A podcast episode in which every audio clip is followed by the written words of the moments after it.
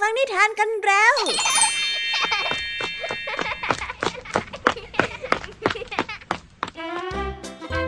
สวัสดีค่ะน้องๆ ยินดีต้อนรับเข้าสู่ชั่วโมงนิทานกับรายการคิสอาในวันนี้พี่ยามีและกองทัพนิทานหันษาพร้อมที่จะพาน้องๆ ไปตะลุยโลกแห่งจินตนาการที่เต็มไปด้วยความสนุกสนานและข้อคิดต่างๆ กันแล้วล่ะค่ะเอาล่ะ เราไปตะลุยโลกนิทานกันเลย ในนิทานเรื่องแรกเป็นเรื่องราวของสุนัขป่าและสุนัขจิ้งจอก ที่บังเอิญมาเจอกัน และในวันที่สุนัขจิ้งจอกกำลังจะถูกปองร้ายโดยมนุษย์ ซึ่งเป็นผลมาจากการที่มันชอบแอบไปขโมยอาหารของมนุษย์กิน แต่ว่าเจ้าหมาป่าของเราเกี่ยวอะไรด้วยนะ น่าสงสัยจริงเลยแหละค่ะ เอาไว้ไปติดตามรับฟังพร้อมกันในนิทานที่มีชื่อเรื่องว่า ไม่รู้เจตนาในนิทานเรื่องแรกของพี่ยามีกันเลยนะคะ ส่วนนิทานในเรื่องที่สองนี้มีชื่อเรื่องว่าบังเอิญมาฝากกัน นิทานเรื่องนี้เป็นเรื่องเล่าที่เกี่ยวกับความบังเอิญที่อาจจะเกิดขึ้นได้ทุกเมื่อ อย่างเช่น นายพรานที่ได้ไปเจอกับดักนกในป่า แล้วมีจริงรีดผ่านมาติดกับดัก ซึ่งต่างฝ่ายต่างก็คิดว่าตัวเองนั้นโชคดี แต่จะเป็นโชคดีแบบไหนกันนะหรอคะ เอาไว้ไปติดตามรับฟังกันในนิทานเรื่องที่สองของพี่แยมมี่นะ และในนิทานเรื่องที่สามของวันนี้ค่ะ เป็นเรื่องราวของต้นมะกอกผู้หลงตัวเอง ที่ได้บอกเล่าความลับบางสิ่งบางอย่าง ให้คนตัดไม้ได้รับรู้ และหลังจากที่คนตัดไม้ได้ทำตามคำแนะนำของมัน หายนะที่ยิ่งใหญ่ก็กลับมาเยือนผืนป่า โอ้โห เป็นเรื่องแล้วละสิคะทีนี้ เจ้าต้นมะกอกเผลอไปบอกอะไรเข้าล่ะคะเนี่ยไว้ไปติดตามรับฟังกันในนิทานเรื่อง ยื่นอาวุธให้ศัตรูกันในนิทานเรื่องที่สามของพี่แยมนี่นะ และนิทานภาษาพาสนุกในวันนี้ค่ะ เจ้าจ้อยของเรามาประชันต่อกลอนกับลุงทองดีที่บ้าน แต่ดูเหมือนว่าลุงทองดีจะได้เปรียบเจ้าจ้อยทุกทางเลย จนทำให้เจ้าจ้อยเริ่มสงสัยในตัวของลุงทองดี เอ๊แล้วคำว่าประชันในที่นี้จะมีความหมายที่แท้จริงว่าอย่างไร ไปรับฟังพร้อมกันในช่วงนิทานภาษาพาสนุกกันเลยค่ะ เป็นอย่างไรกันบ้างคะ หลังจากที่พี่ยามีได้เล่าเรื่องความสนุกกันไปบางส่วนแล้ว น้องๆ พร้อมที่จะไปตะลุยโลกนิทานกับรายการคิสอากันแล้วหรือยังเอ่ยถ้าพร้อมกันแล้วเนี่ยเราไปรับฟังนิทานเรื่องแรกกันเลย กับนิทานที่มีชื่อเรื่องว่า ไม่รู้เจตนา ไปรับฟังกันเลยค่ะ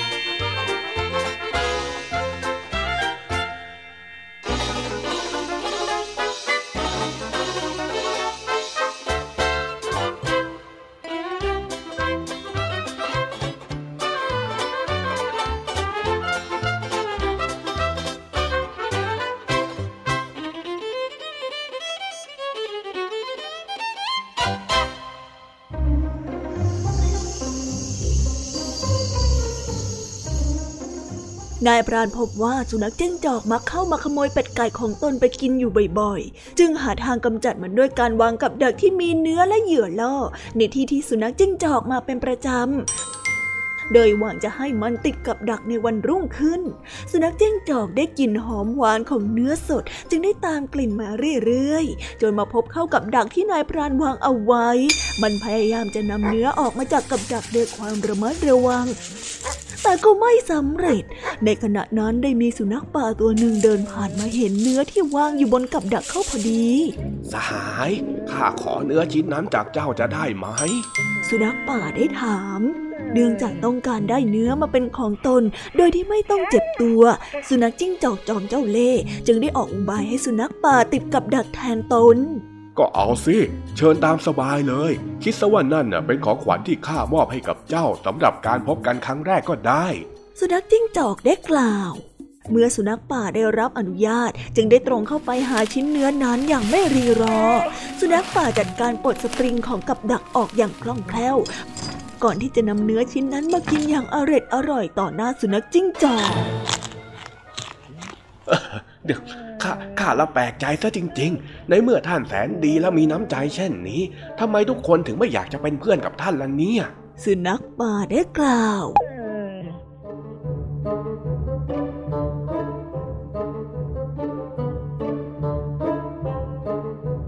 นิทานเรื่องนี้จึงได้สอนให้เรารู้ว่า เจตนาของคนชั่วร้าย ยากที่จะดูออก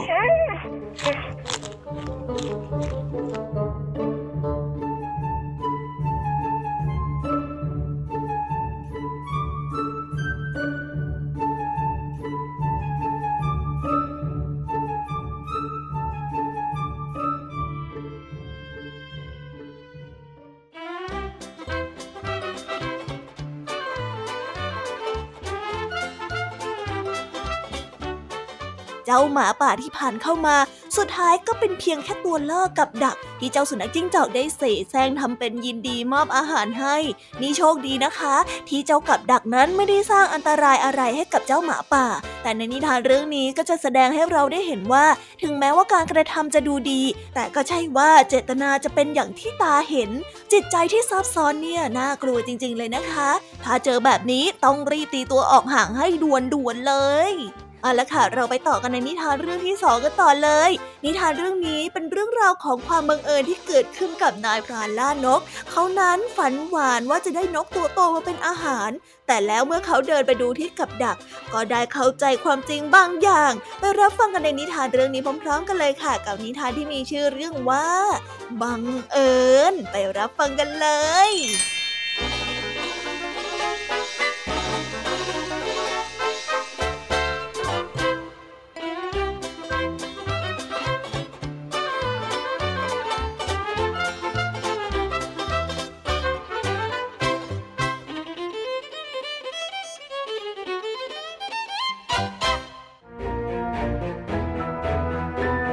ล่านกคนหนึ่งได้ออกวางกับดักเพื่อล่าเหยื่อ ก่อนที่จะไปหลบซ่อนอยู่ที่หลังพุ่มไม้ ในขณะที่พรานได้รอเหยื่อมาติดกับดักอยู่นั้น ได้มีจิ้งหรีดตัวหนึ่งกระโดดเข้าไปในกับดักแล้วกินน้ำผึ้งที่นายพรานวางล่อเหยื่อเอาไว้ จิ้งหรีดเดี่ยวร้องด้วยความดีใจ ที่มีอาหารอันโอชะมาให้กินถึงที่ เสียงร้องของจิ้งหรีดได้ดังเข้าหูของนายพราน ที่กำลังซ่อนอยู่ที่หลังพุ่มไม้ใกล้ๆ เมื่อประเมินจากเสียงร้องที่ได้ยินแล้ว นายพรานได้กระยิมยิ้มย่องว่าตนเองนั้นได้นกตัวใหญ่แน่นอนเฮ้ยหากว่าข้าจับเจ้านกตัวอ้วนนี่ไปได้ข้าจะกลับไปนอนให้สบายใจ ไม่ต้องมาออกล่าเหยื่อแบบนี้อีกทั้งวันเฮ้ยคอยดูเถอะ ขอให้จับได้ทีเถิดนะนายพรานได้กล่าว แต่เมื่อนายพรานออกมาจากที่ซ่อน แทนที่จะพบนกตัวใหญ่ที่ติดอยู่ในบ่วง เขากลับพบเพียงจิ้งหรีดตัวน้อยกำลังกินเหยื่อที่ตนเองวางเอาไว้อย่างอร็ดอร่อยเท่านั้น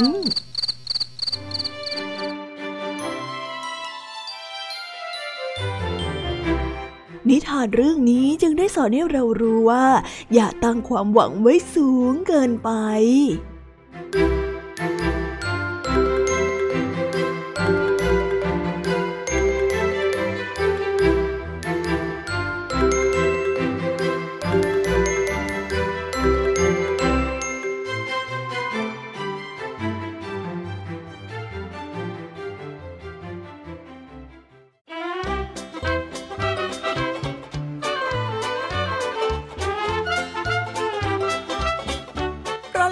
แต่มาด้วยความบังเอิญที่อาจจะเกิดขึ้นได้มากมาย ดังนั้นนะคะ เราจึงควรอยู่กับเหตุผล และไม่คาดหวังแบบฟุ้งเฟ้อจนอาจจะทำให้เราเนี่ยต้องช้ำใจแบบนายพรานที่อุตส่าห์เตรียมตัวที่จะกินนกตัวใหญ่ แต่พอเดินมาดูที่กับดักแล้ว ก็เห็นเพียงแค่จิ้งหรีตัวน้อยเท่านั้นเดาว่านายพรานของเราคงต้องเซ็งมากๆแน่ๆเลยล่ะค่ะยังไงก็ต้องพยายามเข้าใจความจริงและยอมรับกับความบังเอิญในครั้งนี้ให้ได้นะคะ คุณนายพราน เอาละค่ะ เราไปต่อกันในนิทานเรื่องที่ 3 กันต่อเลย ซึ่งเป็นเรื่องราวของต้นมะกอก ที่อวดโอสรรพคุณของตัวเอง และเผลอพูดความลับบางอย่างออกไป จนกลายเป็นหายนะของผืนป่า ไปรับฟังเรื่องราวนี้พร้อมกันในนิทานที่มีชื่อเรื่องว่า ยื่นอาวุธให้ศัตรูกันเลย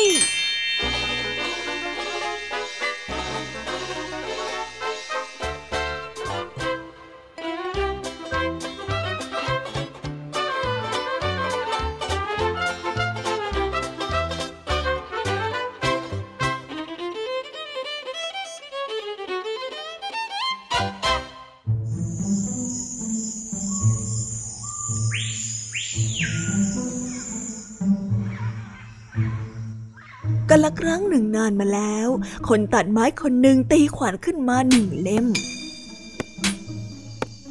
และกำลังมองหาไม้สำหรับนำมาทำเป็นด้าม เออ นี่ เจ้าน่ะพอจะรู้ไหม ว่าที่ที่ข้าจะสามารถหาตัดไม้เนื้อแข็งอย่างดีมาทำขวานได้เนี่ยข้าจะต้องไปที่ไหนข้าเนี่ยนะ เดินทางมาตั้งหลายที่แล้วก็ยังไม่เจอไม้เนื้อดีสักทีหนึ่งเจ้าพอจะบอกข้าได้ไหมล่ะคนตัดไม้ได้ถามกับต้นไม้ โอ้โห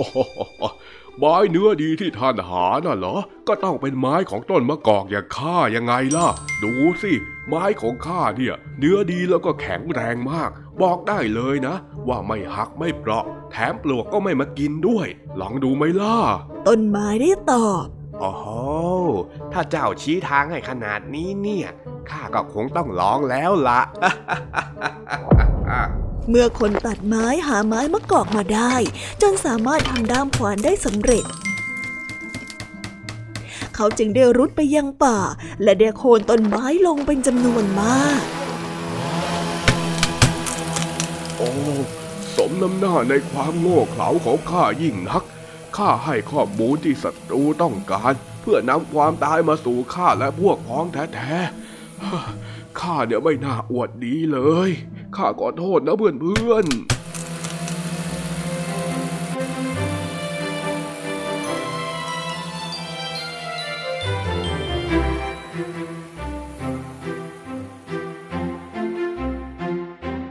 นิทานเรื่องนี้จึงได้สอนให้เรารู้ว่า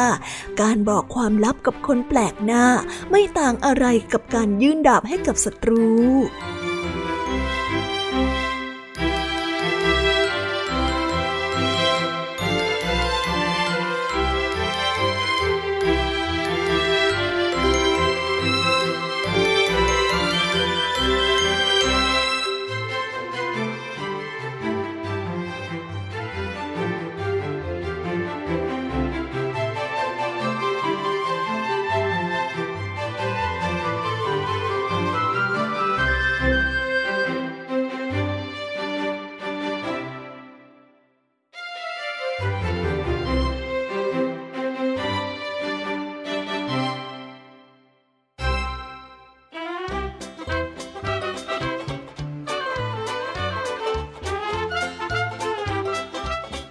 ครับเนี่ย ถ้าหากว่าเราเก็บไว้กับตัว หรือบอกแค่คนสนิทก็อาจจะไม่มีปัญหาอะไร แต่ถ้าเที่ยวได้บอกใครไปทั่ว ก็ไม่ต่างอะไรกับการยื่นอาวุธให้กับคนอื่น สามารถนำเอาอาวุธนั้นมาทำร้ายเราภายหลังได้ เหมือนอย่างเจ้าต้นมะกอกที่ปล่อยให้ความหลงตัวเองครอบงำและเผลอบอกความลับของตนให้แก่คนตัดไม้ จนทำให้ตัวของมันและผองเพื่อนต้องเดือดร้อนกันไปตามๆกันเฮ้ยช่างน่าเศร้าจริง ๆ เลยนะคะ นี่เป็นบทเรียนเกี่ยวกับความลับของการโอ้อวดที่หดหูมากๆเลยอืมเอาละค่ะ ตอนนี้นะคะ จบนิทานในส่วนของพี่แยมมี่กันลงไปแล้ว เราไปต่อความสนุกกันในช่วงนิทานภาษาพาสนุกกันเลย เพราะว่าวันนี้ลุงทองดีอธิบายให้กับเจ้าจ้อยได้ฟัง ว่าการที่เอาแต่ประชันโดยไม่สนใจการเรียนรู้จากฝ่ายตรงข้าม อาจจะทำให้เจ้าจ้อย มีฝีมือที่ไม่พัฒนาขึ้น นั่นจึงทำให้เจ้าจ้อยหยุดชะงักและฟังเหตุผลของลุงทองดี ไปติดตามเรื่องราวความสนุกและความหมายของคำว่าประชันพร้อมกันในช่วงนิทานภาษาพาสนุกกันได้เลยค่ะ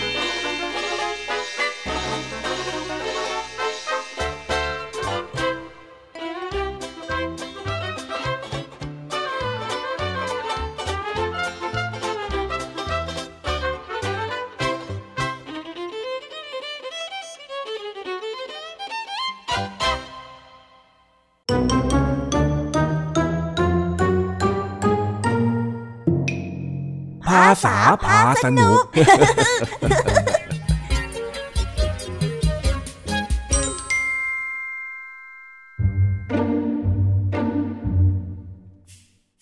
จ้าจ้อยกับลุงทองดีกำลังแข่งกันแต่งกลอนอย่างจริงจัง โดยที่เจ้าจ้อยนั้น พยายามจะเอาชนะลุงทองดีอย่างเต็มที่ ในขณะที่ลุงทองดีมีทักษะในการโต้ตอบที่เหนือกว่า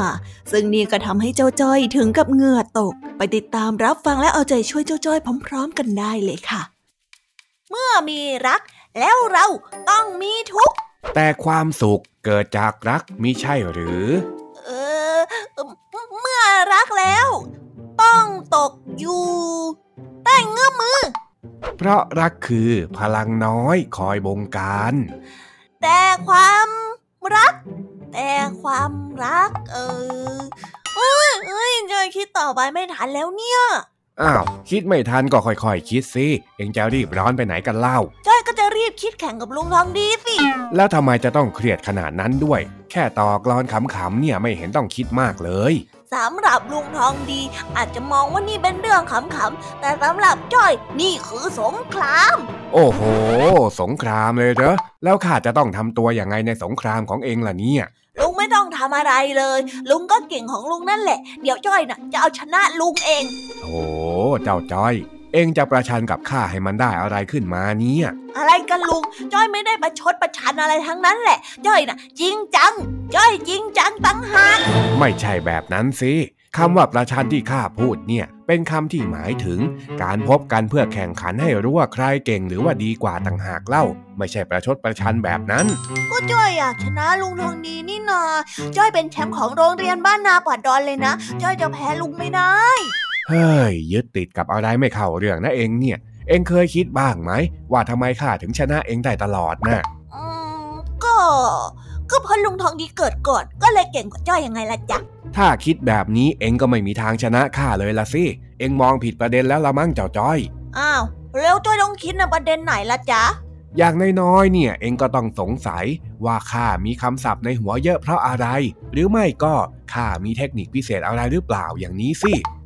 นี้ไม่เห็นยากเลย ลุงทองดีนะมีคำศัพท์ในหัวเยอะ เพราะว่าลุงทองดีอ่านหนังสือเยอะไงแล้วก็แน่นอนว่า ลุงทองดีต้องมีเทคนิคพิเศษแน่ๆแต่ลุงไม่ยอมบอกจ้อยอ้าวแล้วจะให้ข้าไปบอกเองตอนไหนได้ล่ะ ก็เองไม่เคยถามข้านี่นะไม่รู้ไม่รู้ไม่รู้ไม่รู้ลุงทองดีอะขี้หวง เอ๊ะ เจ้านี่ เอาแต่จะประชันฝีมือจนลืมที่จะเรียนรู้จากฝ่ายตรงข้ามซะแล้ว แบบนี้เนี่ยต่อให้เองแข่งอีกกี่ครั้ง ก็ไม่ทำให้เองพัฒนาฝีมือขึ้นหรอกนะเอ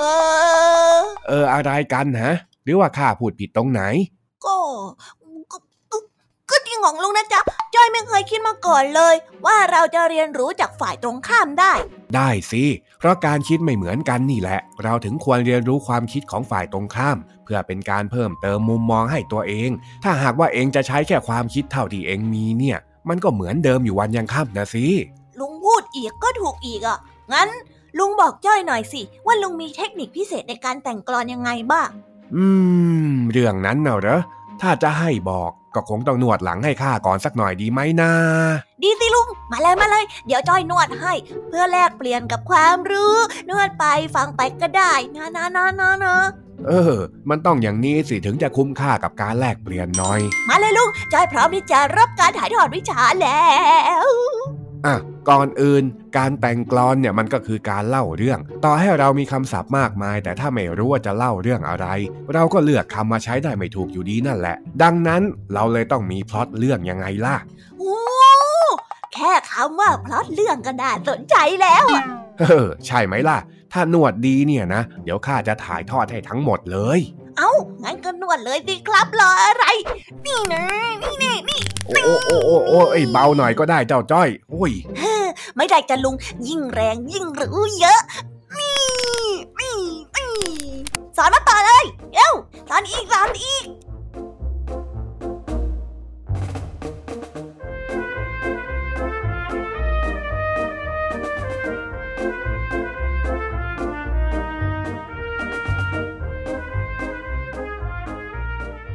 ว้าวจบไปแล้วนะคะ สนุกสนานกันไม่น้อยเลยทีเดียวสำหรับวันนี้เรื่องราวความสนุกก็ต้องจบลงไปแล้วละค่ะ พวกเราและรายการคิสอาวก็ต้องขอบอกมือบายบายกันไปก่อน ใครที่มารับฟังไม่ทันสามารถไปรับฟังย้อนหลังได้ที่ไทย PBS Podcast นะคะ วันนี้จากกันไปด้วยเพลงเพราะๆในช่วงสุดท้ายของรายการ แล้วไว้เจอกันใหม่ในตอนถัดไปสำหรับวันนี้ สวัสดีค่ะบายบาย เป็นเด็กดีของคุณพ่อคุณแม่นะคะ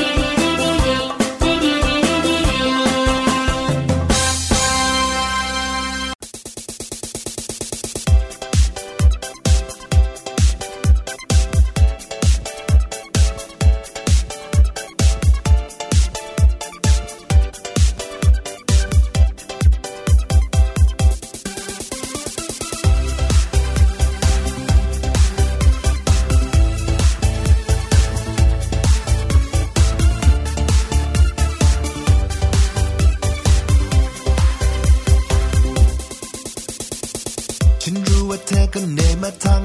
วัน มีเรื่องให้คิดนู่นนี่เป็นร้อยพัน การบ้านเยอะจริง ๆ มือจะเป็นระวิง แต่สุขภาพเธอนั้นก็สำคัญ บอกเธอให้รู้ว่าฉันนั้นหวังดีถ้าไม่สบายขึ้นมาเธอเสียที ก่อนจะสายเกินไปอยากจะขอ